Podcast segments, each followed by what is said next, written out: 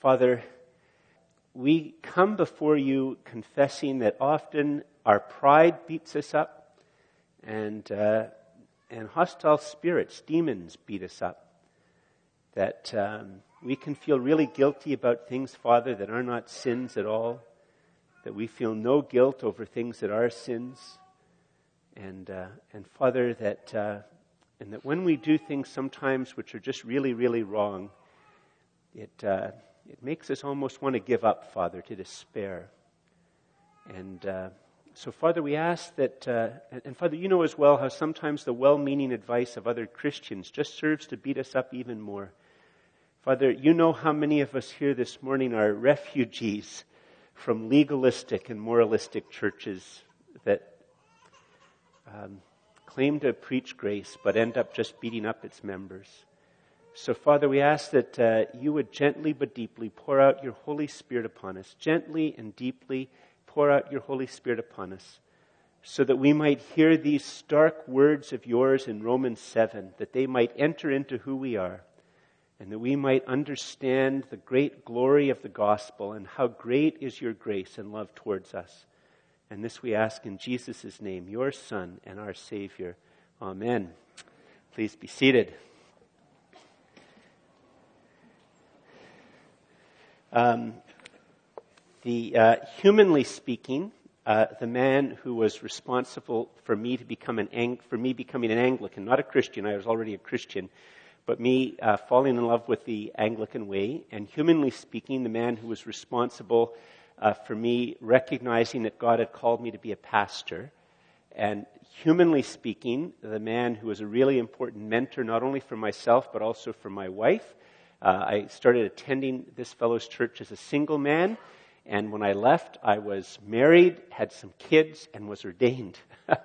and uh, and so, humanly speaking, this man was very important to me.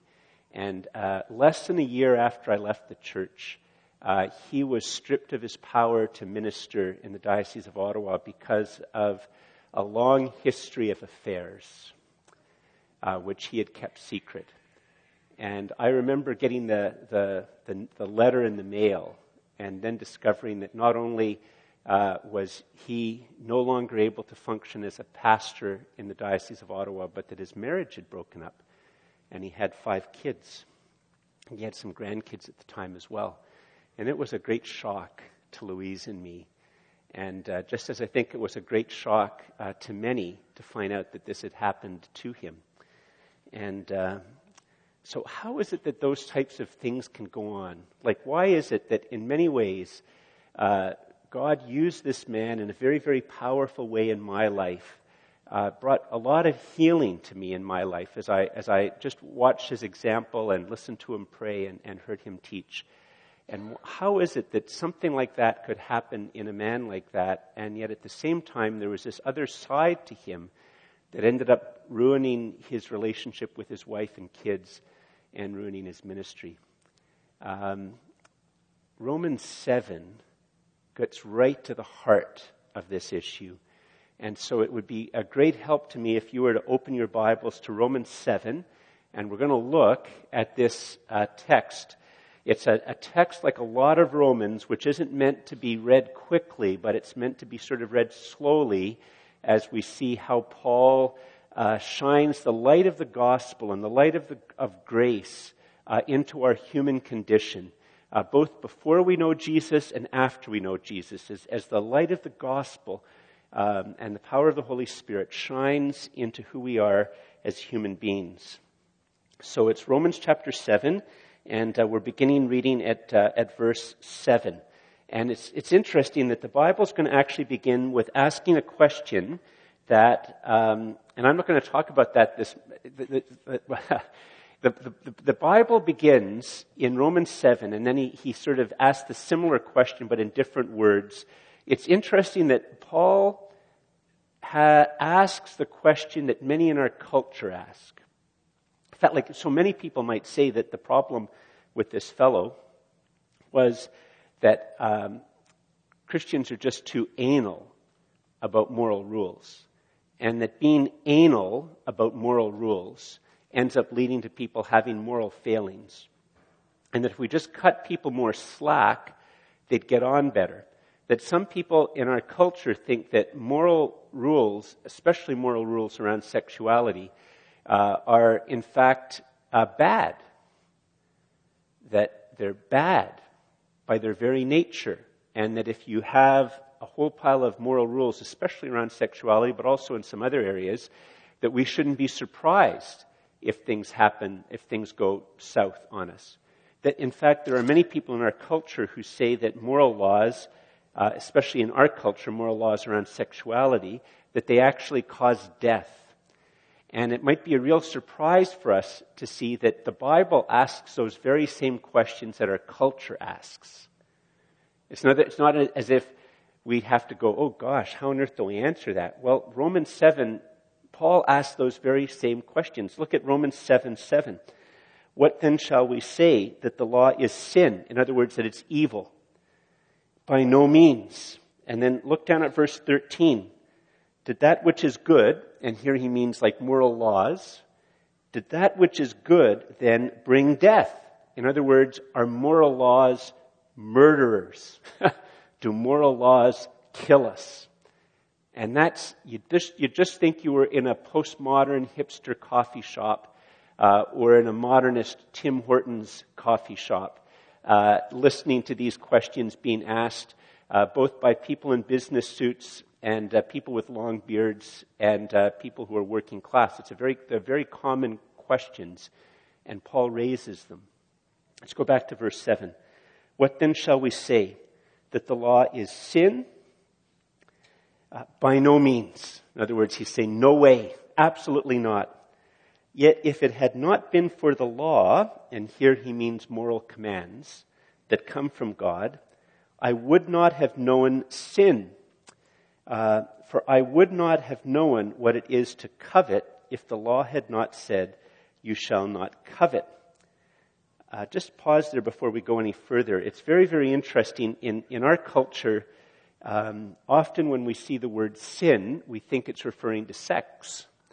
Um, now, it, it does refer to certain sexual things which are wrong, but the, the word is far, far bigger. And it's very interesting that Paul here chooses the last command of the Ten Commandments. And it is the, all of the other commands in the Ten Commandments, you can understand them in an external way as just referring to behavior. Um, and it's the tenth command that doesn't refer to external behavior. Uh, it's going to the heart, like what's going on in our hearts. So, for instance, if I was to say to you, how many people here murdered somebody this morning? Hopefully, nobody put their hand up. It would actually cause us a bit of a quandary if you did put your hand up probably somebody should go call the police if you put your hand up and said that this morning before you came to church you murdered somebody, right? So it's very, very easy with a lot of the commandments to say, I didn't tell any lies, I haven't murdered anybody, I didn't steal anything, you know, I didn't bow down to a, you know, a statue of a cow and call it my God, and, and go all the way through. But coveting, uh, envy, uh, jealousy, um, um, coveting these, this very, very internal competitive, uh, proud, comparing of your situation with others and wanting others to have, uh, to, for you to have more than other people have, this type of insatiable sense. It's the example he uses. He, he doesn't use where we often go in our culture or where non Christians expect Christians to go to give an example of sin, but he, he gives an example of coveting, of greed, of gluttony, of envy um, of jealousy, of those internal types of desires which are out, out of whack. And, um, and, and that's where Paul goes with it. And just as well, before I go any further on it as well, Paul isn't saying that. Um, well, actually, Andrew, could you put up the first point? And um, when the living God speaks, he infringes on my desire for absolute sovereignty. When the living God speaks, he infringes on my desire for absolute sovereignty. That's what Paul's going to get at here. He's going to talk about something. I'm going to read it the rest of it through, the next few verses through, and I'll give you an example of what he means to show that he has a profound psychological insight about what happens to human beings when God speaks to them. And uh, so, where was I with uh, verse 8? But sin, seizing an opportunity through the commandment, produced in me all kinds of covetousness. For apart from the law, sin lies dead. I was once alive apart from the law, but when the commandment came, sin came alive and I died. The very commandment that promised life proved to be death to me. For sin, seizing an opportunity through the commandment, deceived me and through it killed me. So the law is holy and the commandment is holy and righteous and good. So what's, what's Paul trying to get at here? Well, I'll use first a funny story and then I'll use a different illustration. A couple of years ago, uh, I was just right here and I, part of my sermon, trying to open up the Bible, is I shared with you, the people who were there at the time, you folks, that I'm an introvert, that I'm actually quite a strong introvert. I like people, but people tire me. and, um, and I need to recharge my batteries. Uh, my friend Charlie, he's an extrovert. If he said, if, if, if we, if somebody said, if Charlie and I were together and they said, we can, can you want to go to this, this church and there's 300 people that you've never met before, I would go, oh no. 300 people that I've never met before. And Charlie would go, oh wow, 300 people that I've never met before. We can spend the whole day with them? that would just get him charged up. He'd be so excited. It would be like Christmas for him. And for me, it would be like I'd gotten the coal in my stocking uh, not the uh, not the presents. Anyway, so I was just sharing about my introversion, and uh, and one of the things about my introversion, at least for me, is that I'm not very huggy. I'm not. I don't like hugging people. I mean, I love hugging my wife and my kids and grandkids, but I'm not like huggy. Most of you who are come to the church have probably noticed that I, I don't go around hugging everybody when they leave the church. So I was sharing this as. Um, as, as part of the sermon, and then after the service, there was a woman who was a guest and she, she came up to me and said, Oh, Pastor, that was so brave of you to share about your introversion. Can I pray for you? And I'm thinking, well, I, I can always use more prayer. Sure. Can I pray that the Lord will deliver you from being an introvert?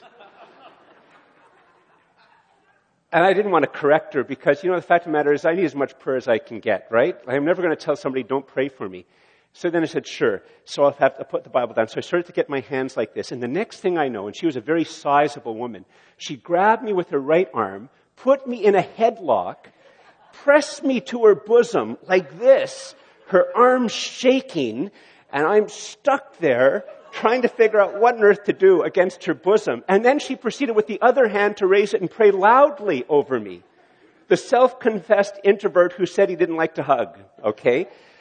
So you can see I'm a very effective public speaker. I had obviously deeply gotten through to her uh, something about a whole range of things. Anyway, so uh, uh, about a year after that, I was invited to be one of the speakers at a Tres Dias weekend for men. And so uh, if you've ever been to a Tres Dias weekend, there's lots of great things about it, but they love to hug. Good grief. Uh, they love to hug. And so when I, I, for one of the talks, and it fit into it, I shared this story thinking naively and foolishly that I was providing comfort to the other introverts in the room. But all it meant was that every man wanted to hug me for the rest of the weekend. Without fail, probably no man who was there did not take the moment to come up and say, you don't want me to hug you, do you? and then they'd hug me. I was really foolish. Okay, so on a very, very light note, what is it about human beings that if you say something like that, it creates that desire? Like, what is it about human beings? And, and what is it if many of you might not even have noticed that there's this fake snow type stuff right here? What if I was to all of a sudden say that you can't touch that snow, that if you touch that snow, it's a, it's a great sin. It's very, very wrong. It's very offensive. Now, several things will happen. First of all, most of you hadn't even noticed it was there. For the rest of the service, if you thought I was serious, you'd keep looking at it, wouldn't you? And some of you, just to show me, would say, Hey, George, and then touch it, right? You know who you are. and if you don't know who you are, your best friend knows who you are. They're probably thinking that exactly describes you. you, you would go up and touch it, and others of you would be sneaky. And, and you might say, Daniel, go over there and talk to George and get him looking this way. And then you'd go up and touch it, right? And then there'd be everything in between. There'd be a couple of you, you know who you are, who probably wouldn't touch it, right? But, um, but eventually, if it was there every week, probably we would touch it. So what is it, okay, that about human beings that we all know that that is uh, pretty true and that none of us are, the, the thing that maybe surprises many of you is why I was dumb enough to tell the story about the woman hugging me to a room full of men thinking I would get a different result. And that's why you need to keep praying for me. I can sometimes be remarkably clueless. Um, so, what, what is it about human beings? So, what, what Paul is saying here is that moral laws, the one that come from God, not the ones that come from our culture, our pride, our ego, but true moral laws that reflect the nature and character of God, that when they, when God speaks them, and we recognize them clearly, there springs up within us an over preoccupation with thinking about them, and ultimately it reveals within us that we desire to break them. Like the men at the Tres Dias weekend didn't realize that their response showed that they were fallen and need a Savior, because they were just joking. But that's what their response showed it showed that they were fallen and need a Savior. And that even though many of them had been Christians for a very, very long time, there was still something within them that desired to transgress. That's what it shows. Andrew, could uh, you put up the, the, this image? And our screen isn't big enough uh, to really, um, you know, capture this in a perfect way, but you can get a sort of an idea, and it's sort of probably in, a, in an ideal world, we'd have a, a different screen so this could all just go straight rather than on an angle, but it's, it's what we have to do to get it onto a screen. This, this image is a, is a, is a, an image of the, the story of the Bible. This gives you a, a basic understanding of how the entire Bible is written. The overarching story, the story which is actually present in it. And uh, Genesis 1 and 2 uh, that's the first thing, is that the whole world is created by God and He creates it good. And, uh, and then the second thing is Genesis chapter 3. And it describes how in Adam uh, we desire to be like God and rebel against God because we want to be like God. And we who are made in the image of God uh, and have, in a sense, a, a role of uh, caring for God's creation, that we become bent, we become broken. Uh, the image of God isn't taken away from us, but we become bent. And uh, as Genesis, as the rest of the Bible will show us, that there's not a single aspect of ourselves that isn't touched by the fall, that isn't bent in some small way. It's not telling us that human beings are evil it's telling us that every single aspect of what it means to be human, and if through poetry and science we discover other things about what it means to be human, that anything that we discover about what it means to be human is touched by this fall, that it's bent slightly. And then Genesis chapter 4 up until the end of Malachi is the next section. And it's a way to understand all of the Old Testament is that God sees us having created us good and to have fellowship and communion with Him, He sees that we're bent and we can't save ourselves. And for the rest of the Old Testament, Genesis chapter 4 to Malachi 4, it's a combination of promise and preparation. Promising that God, God promising to human beings, He does it gradually, He does it through wisdom literature, He does it through laws, He does it through poetry, uh, He does it through mystical visions, he does it in lots of different literary genres. God speaks in lots of different literary genres over a wide period of time, but it's all both preparing people for the Messiah and promising the Messiah. And then you see up there it's Jesus, and that means God's kept his promise. That's in some ways the whole heart of Advent. Because the heart of Advent is that God has kept his promises in sending his son to be born in, the, in, in Bethlehem and to die upon the cross and that, uh, and that Jesus will come again a second time. God keeps his promise in the person of Jesus. And we all live in 2015, we live in the already not yet. We live in the time between God keeping his promise to call to a people himself again and to redeem them through Jesus and what he did on the cross, the gift of the Holy Spirit, the guarantee that, uh, that we have a standing before God which is right, which is given to us as a gift by Jesus, that nothing can take away. Yet at the same time, obviously the world is still full of evil and rebellion. There's still evil and rebellion within us, within you and me. And, uh, and we wait for the end when Jesus comes. And that's basically most of the New Testament. And the end is what's described a little bit today in the gospel reading in the book of Revelation at the end. It's, it's when Jesus comes again, the living and the dead are judged, and the new heaven and the new earth is created. And that's also, the end is also the beginning. And this is not only the overarching story of the Bible, the Bible claims that this is real. That God really is there, He really does speak, Jesus really did come. He really did die upon the cross. There's historical evidence of his existence and of his death, and even historical evidence of his resurrection. And that this is the, not only the story of the Bible, it's the story of the human race. That's the claim of the Bible. It's the story of the human race. It's within this story that we can understand who we are as human beings. We can understand our longings and our yearnings, our dreams and our hopes and we can understand those things about us that terrify us. So, Andrew, could you put up A in good Canadian fashion? I'm going to keep on saying A throughout the service. This is what the book of Romans is trying to communicate uh, with us. That um, until we see him face to face, every follower of Jesus lives in the already, not yet, with a divided and contradictory self every follower until we see Jesus face to face. That's 1 John 2. Every follower of Jesus lives in the already not yet with the divided and contradictory self. We don't live at the end or the beginning. We aren't perfect. Read first, uh, 2 Corinthians chapter 4 and 5 the treasure of the gospel, the, the, the fact that the Holy Spirit indwells the, the, the, uh, the, the, the, believer, that, that we have entered into Jesus and that Jesus has entered into us, that's, that's in a sense the already, something that we'll just get more of in heaven. But at the same time, we live in the not yet.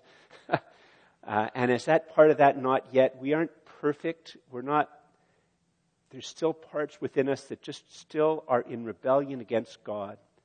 And that's what Paul, that's what the Bible is trying to have us to understand. And it's really, really, really important because, um, you know, I've, I've talked and I've heard so many Christians, and, and maybe, I don't know, Lord have mercy, uh, when I, I, I, maybe I've been guilty of some of this stuff as well. Uh, but often I, I would just have this sense of not knowing what to speak about it as I would hear somebody speak up and, and say, that the problem that you have with your life is a lack of willpower. Well, I mean, on one hand, every human being has some problems with willpower. I don't, you know, if I could go back in time, I wouldn't have eaten those potato chips last night while I watched the movie, you know? We all, we all have problems with, with willpower. But, but you know, that, we might say to a, a Christian, and it's a really terrible thing for Christians who struggle with depression, Christians who struggle with mental illness, um, Christians who struggle with some deep type of brokenness within them, and just to be told all you need is more willpower. You're just not trying hard enough. If you were trying hard enough, you wouldn't be doing this. It's all about trying. It's all about willpower. And then there's others who say, oh, if you just thought better, if you just thought better thoughts, if you just memorized these attitudes from John Maxwell about how to have a positive life, if you just read more Zig Ziglar and had little positive sayings on your fridge, you would have a better life. And then there's others who say that there's nothing at all to do with any of that stuff. You need a special anointing. And you need to have a special anointing that goes along with an experience of emotional breakdown and turmoil. And if you just have this moment of brokenness with a great emotion, then you will live a life of victory. If you have the willpower, you will live a life of victory. If you have these positive thoughts in your head, you will live a life of victory. if you just know the right rituals, if you know just know the right rules, you will have a life of victory. But that's the normal Christian life. The normal Christian life is a life of victory. How many of us have heard speakers and Christians who tell us these types of things? Or they say the problem is that you have demons in you. The reason you can't stop smoking is not because tobacco is more addictive than crack cocaine. It's because you have a demon. Let us cast that demon out. And then lo and behold, the poor beat up Christian who says to himself, I've, I've tried my willpower, it doesn't work. And I, gosh, I've had, I've had the demon of cigarettes cast out of me 18 times, I still smoke. Maybe I'm not a Christian at all. Like maybe I'm just going to hell. And it's for those of us who labor under this that Paul continues on in verse 13. And one of the things about this, um, when I, um, when I, one of the academic commentaries that I consulted prior to this, there's 10 different ways of understanding Romans 7. I'm not going to bore, I can't even remember them. I'm not going to bore you with them. I'm going to read it in the most simple, straightforward way because the shocking thing is is that in these verses 7 through 12, Paul uses the past tense, the form of the past tense. In verses 14 on, he uses the present tense. This is Paul. He has been a Christian for 25 years, 20 to 25 years. God has used him, the Holy Spirit has used him in a way which is far more powerful, not put any of you down, than any of you who are here, because God actually uses him to write Scripture. And God uses him to plant churches as an evangelist. God uses him that even when he gets beaten up and thrown in jail, still he shares the gospel. And listen to how Paul speaks. Verse 13 and then following. Did that which is good, which is moral laws, then bring death to me? By no means. It was sin producing death in me through what is good, in order that sin might be shown to be sin, and through the commandment might become sinful beyond measure. For we know that the law is spiritual, but I am of the flesh, sold under sin. Now, just pause here before we go any farther. Those of you who maybe have been reading ahead or remember what Ken just read a few moments ago, the language seems way too stark. Andrew, could you put up this next point for me, please? Here's the problem. I'm not smart enough to say this, and if you disagree with this, it's Psalm 36, verse 2. Take it up with God. I flatter myself too much to detect or hate my own sin. That is profoundly wise.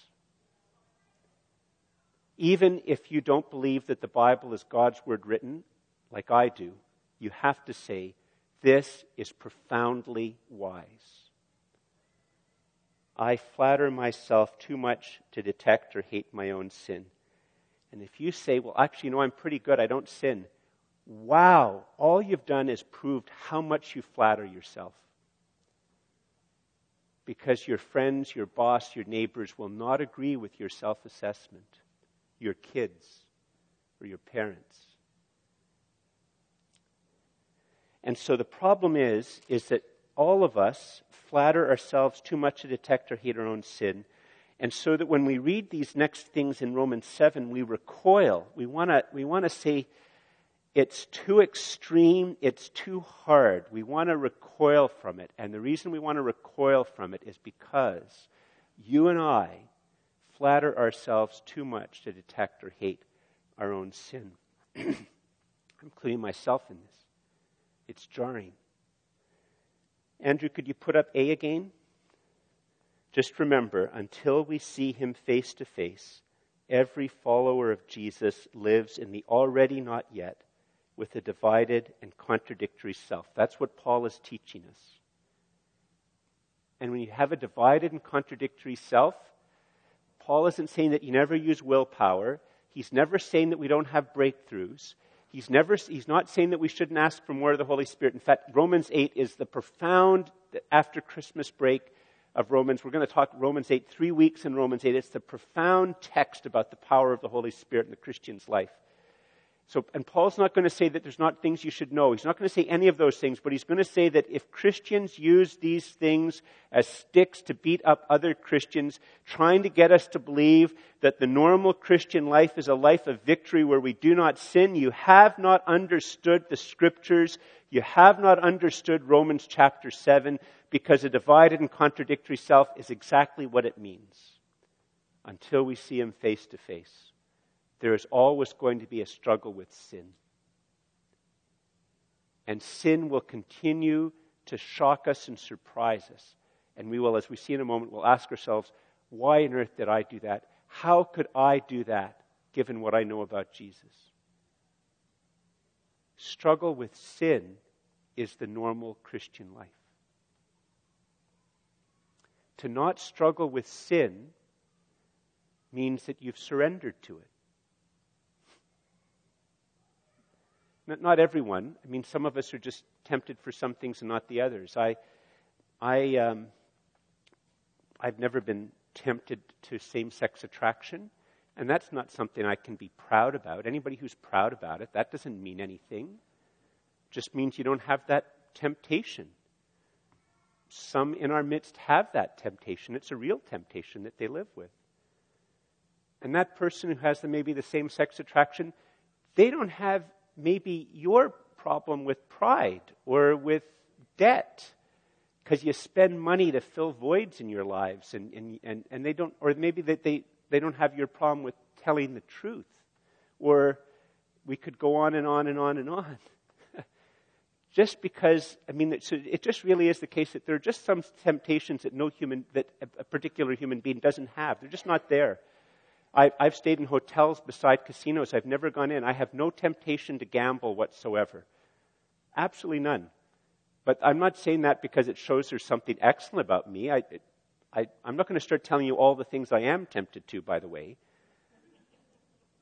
And it's one of the reasons I, but it's just not there. And I shouldn't, it's nothing to be proud about. It's just not there for some reason. I have others. I have a long, long, long list.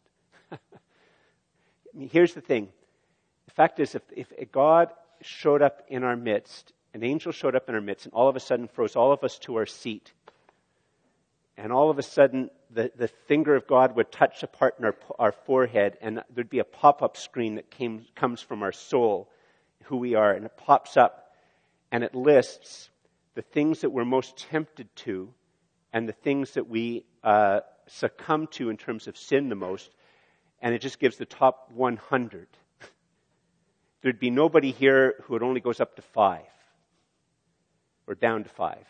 Everybody would have a list that goes up to a hundred, and our list would be different. It would just be different. When I used to speak in settings before, when we were dealing with a lot of issues around same sex issues, I, I would say that one of the great problems that Christians have around that is Christians talk as if same sex attraction is number one. Where's that in the Bible? Not in the Bible. That's our culture. And in fact, it might even be for a same sex attracted person that when they do that thing in their forehead, their same sex attraction isn't number one. It might be number nine. that the, the greater sin that they struggle with is, is maybe to do with pride or uh, who knows what it is. I'm not, I don't know what it is. I'm, that that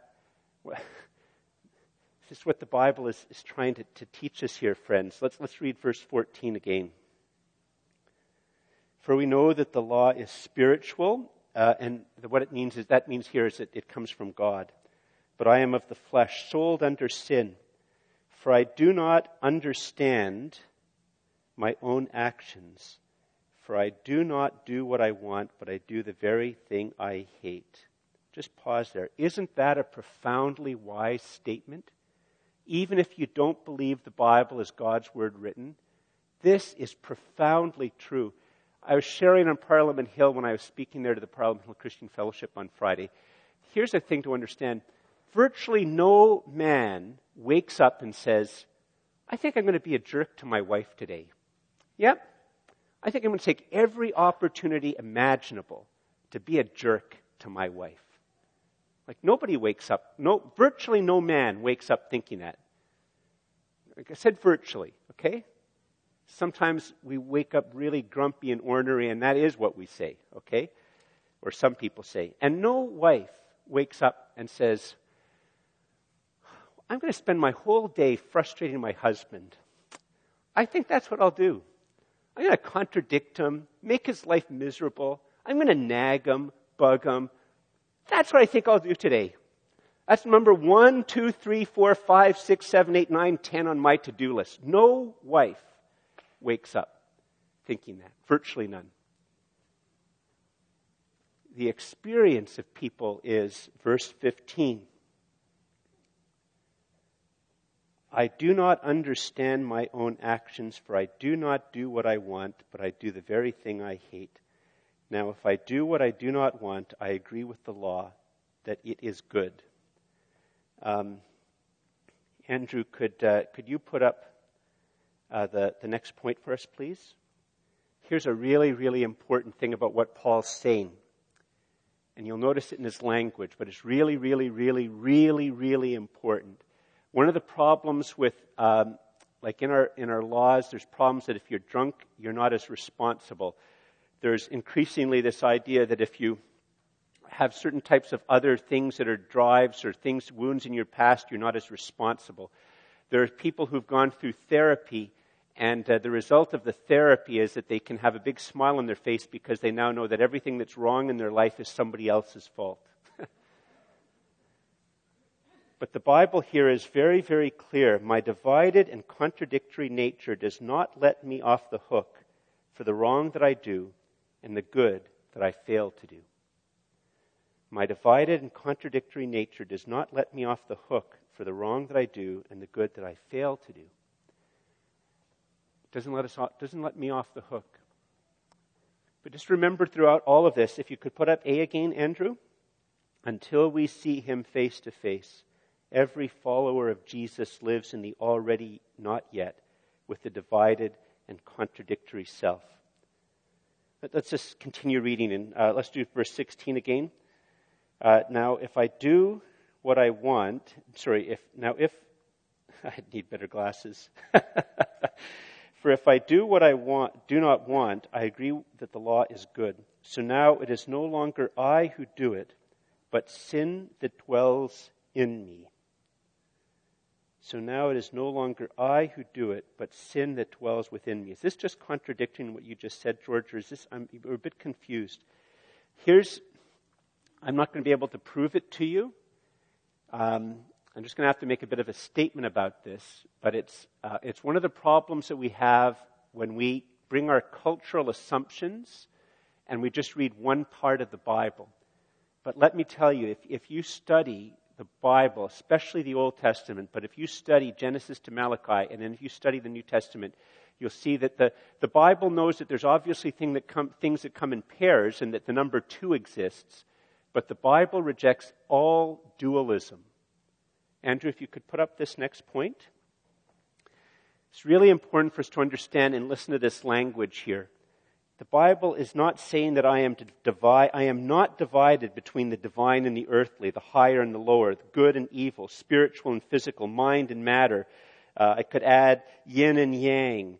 Uh, I am not a soul trapped in a body. I am not an angel trapped on this human plane. I am not a God self trapped in physicality. The Bible completely and utterly rejects all of that. Any type of dualism that mind is good and, and matter is bad, that the spirit is good and the body is evil, that, that the higher is good and that the, the lower, is, it rejects all of that, all the way through it. In fact, he's here trying to make this claim that I am redeemed, fallen in the already not yet. You see, the fact of the matter is, is that God claims every square inch of reality. Every molecule is maintained in existence by Him. Everything was created by Him except evil, which is a type of unmaking or breaking. It's all sustained by Him. It will all be redeemed by Him. And I, I have a spirit and a soul and I have a body, but I, I am, there's, it's, I am an indivisible unity of spirit or soul and body. an indivisible unity. To, to divide that is what as Christians understand death to be. And so the, the Bible here is not, so it's easy for us to slip in. What Paul is doing is he's using stark imagery. He's using a multiplication of different types of images to capture so that, you know, maybe if you're coming from one, pers- a certain type of pagan perspective or a Jewish perspective, that you can get the point because he's using lots of different analogies to try to capture this fact of a divided and contradictory self. But I have one self, not two. I have one body, not two. And the fall affects my mind. It isn't as if somehow or another it's just my body that's, you know, uh, you know, don't be mad at me for stealing that thing in the store. It was just my hand. My mind is thinking pure thoughts. No, it's not nothing ridiculous like that. Our body is God's. Our mind is God. Our sexuality is God's. Our money is God's. God claims all our memories, our past, our dreams, our longings, our yearnings, everything that makes me me. He claims and it is redeemed in Jesus. But there is a power and force still within me because I live in the already not yet, and I will not be whole and free until I see Jesus face to face. Andrew, could you put up A again, please? Last time I'll put it up until we see him face to face, every follower of Jesus lives in the already not yet with a divided and contradictory self. Let's continue reading from verse 17. We see where Paul's going with all of this. I have to sort of go quicker because of the time. So now it is no longer I who do it, but sin that dwells within me. For I know that nothing good dwells in me, that is, in my flesh. For I have the desire to do what is right, but not the ability to carry it out. For I do not do the good I want, but the evil I do not want is what I keep on doing. Now, if I do what I do not want, it is no longer I who do it, but sin that dwells within me. I am divided and contradictory in my mind, my body, my sexuality, my, my attachment to money, my ambition. Every single part of me is divided and contradictory. So I find it to be a law that when I want to do right, verse 21, evil lies close at hand. For I delight in the law of God in my inner being, at the very center of who I am, where Jesus sits on the throne. But I see in my members another law waging war against the law of my mind and making me captive to the law of sin that dwells in my members. Where's Paul going with this? Profound verse. Wretched man that I am, who will deliver me from this body of death? Thanks be to God through Jesus Christ our Lord. So then I myself serve the law of God with my mind, but with my flesh I serve the law of sin. Andrew, could you put up the almost final point? Wretched person that I am, who can deliver me from this body of death? Thanks be to God through Jesus Christ our Lord. Paul wants us to understand that at no point in time in our Christian life do we not need to be gripped by the gospel and we, that, and we don't need God's grace. And, um, and God's grace will work on my sexuality and it will work on my willpower and it will work on my memories and it will work on the images in my head and it will work on my thinking and it will work on the furniture of my brain and it will work on my habits and, and the grace of God through the power of the Holy Spirit and, and, and, and God's word written will, will work on how I understand my relationship to the state and how I understand my relationship to, to, to male or female. And, and I can go on and on and on and on and on. The Holy Spirit, that's why we have hope in this. It's the already not yet for a Christian, right? But it's, it's always going to keep bringing us back to saying, that's why I need a Savior in a sense, as the Holy Spirit moves and works more deeply in our lives, not only do we do start to see some victory over sin, and we really do, and we really do see healing, but we often discover new areas of our lives that were broken by sin that we didn't even know existed. And one almost final point. Andrew, could you put up point number six? A follower of Jesus' eternal standing with God cannot be shaken but our walk with Jesus needs daily attention and daily grace. A follower of Jesus' eternal standing with God cannot be shaken, but our walk with Jesus needs daily attention and daily grace. When we call out to Jesus to be our Savior and our Lord, we, He really takes our hands, He really redeems us, He really makes us born again. The final word about God, we can now, from God about us, we can now know. But in the already not yet, until we see Jesus face to face, I have a divided and contradictory self. And knowing the gospel, the more I am gripped by the gospel, the more I am able to be have before me a model of how it is that I should live. As I'm grounded and gripped by the gospel, gripped by the gospel and grounded in the gospel, there begins to be a process to see, yes, the Bible knows this about me, and maybe by myself, and maybe with the help of a brother or a sister or a congregation, I can start to look at how it is that I have such a problem with selfishness, or such a problem with anger in my relationships, or such a problem with twisted ambition. And as the gospel grips us, and as we're grounded in the, in the gospel, as we understand how our standing before God is dependent not upon our accomplishments, but upon His right standing with God given to the lowest and worst believer and the best as a free gift of grace. His right standing with God is now mine when I put my faith and trust in Jesus and nothing will take that away. And as this gift of righteousness grips us, as it becomes the ground of our being, we have a model for how to live. We get nudged into new ways of living. We get drawn with the problem of seeing the, the promise of seeing Jesus face to face to new ways of living. And we can look at those roots of our behavior and our contradictory and divided self as we give up the whole process of self righteousness and self justification, even as people criticize us, we can say, Yes, I am a man who needs prayer. And I don't think I need to be healed of introversion, but introversion doesn't excuse always the way I live, and there are things in my introversion that needs healing.